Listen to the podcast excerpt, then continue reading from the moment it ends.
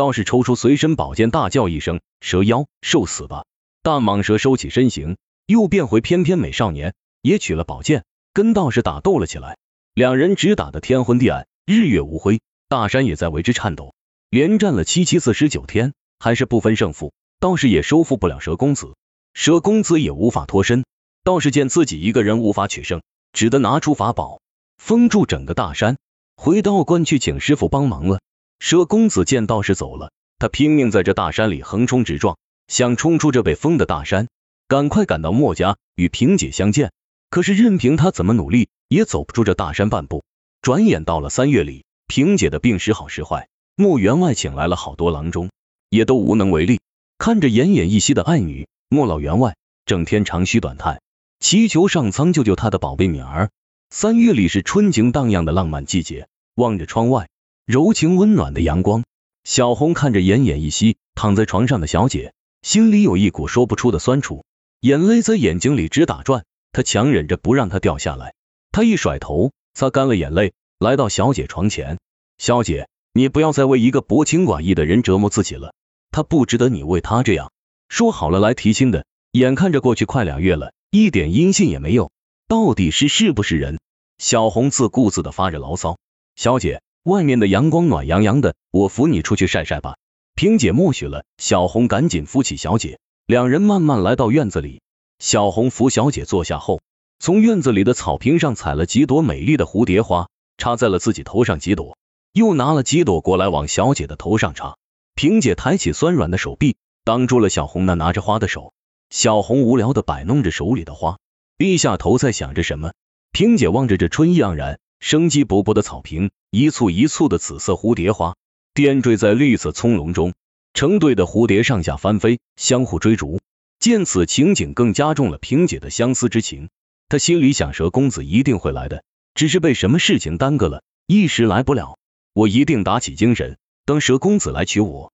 萍姐硬撑着回到屋里，又躺在了床上。小红在院子里看着小姐摇摇晃晃的回了屋。小红扑通一声跪在了草坪中央，他对着天，对着地，对着太阳祈祷。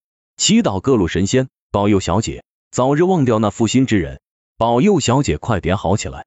就在道士去请师傅的第二天夜里，被封的大山突然山摇地动，地崩山裂，巨石乱滚，一时间狂风大作，乌云漫布。精疲力尽的蛇公子此时正在一棵大树上休息，见天气突然起了变化，哧溜从树上跳下来，飞身离开了大山，一路飞奔来到了莫家庄。这时天已下起了小雨。蛇公子翻身进了墨家的院子，来到了萍姐的窗外。他怕吓到萍姐，就没有贸然进屋，在窗外低声喊小红。小红点上灯，开门一看是蛇公子，气就不打一处来。没良心的人，你看你把我家小姐害成什么样子了？小姐整天痴痴的等你来提亲，你倒好，几个月不见踪影，你可把小姐害苦了。小红不迭声的埋怨着。蛇公子来到了萍姐的床前，早已是泪流满面了。他从怀中拿出白色的玉凤，轻轻的插在了萍姐蓬松的黑发里。萍姐用尽了所有的力气，欠起身子，紧紧的抱住了蛇公子。小红知趣的反带上门，在门外望风。蛇公子爱怜的抚摸着萍姐那如墨般的黑发，轻轻的亲吻着萍姐那如玉般洁白瘦削的脸，从心底里感到揪心的痛。他喃喃着：“都怨我，都怨我。”两个绝代佳人极尽缠绵，体贴温柔的度过了美好的时刻。天快亮了，小红过来催蛇公子快走。蛇公子恋恋不舍，对萍姐说：“小姐，你一定等着我，明天我就到府上来提亲。”萍姐躺在床上，微微发红的玉脸上荡漾着幸福的笑容，微微的点了点头。蛇公子走了，萍姐满怀着幸福，慢慢的永远闭上了美丽的双眼。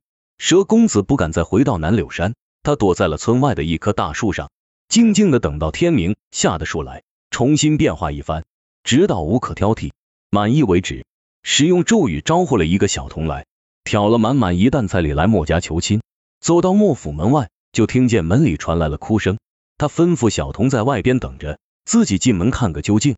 远远的，他看见小红披麻戴孝，莫府上下都沉寂在巨大的悲痛中。他再也不敢向前迈动半步。有一个下人拿着一长条白布正向大门走。佘公子向前问：“请问？”你们家谁过世了？下人哭着说：“昨晚我们家小姐过世了。”真惨啊！才刚满十八岁。佘公子听到这里，顿时感到两腿发软，差点就吓回原形。他强忍着透彻骨髓的心痛，拖着像被灌了铅似的两腿，出了墨家大门。他不知道自己要走向哪里，要到哪里去，只是漫无目的的走着。他眼里流出的已不再是泪水，而是从心底里流出的血珠子。蛇公子的心彻底碎了。几天以后，人们发现有一条巨大的黄色蟒蛇紧紧的缠绕在萍姐的坟茔上，日复一日，年复一年。刚开始，人们还试图驱赶，看它动也不动地，只是缠绕在坟上。后来，人们也就习以为常了，没人再来干扰它。它褪下的银白色蛇皮慢慢堆成了小山，再后来，这白色的蛇皮山变成了一座美丽壮观的玉石山。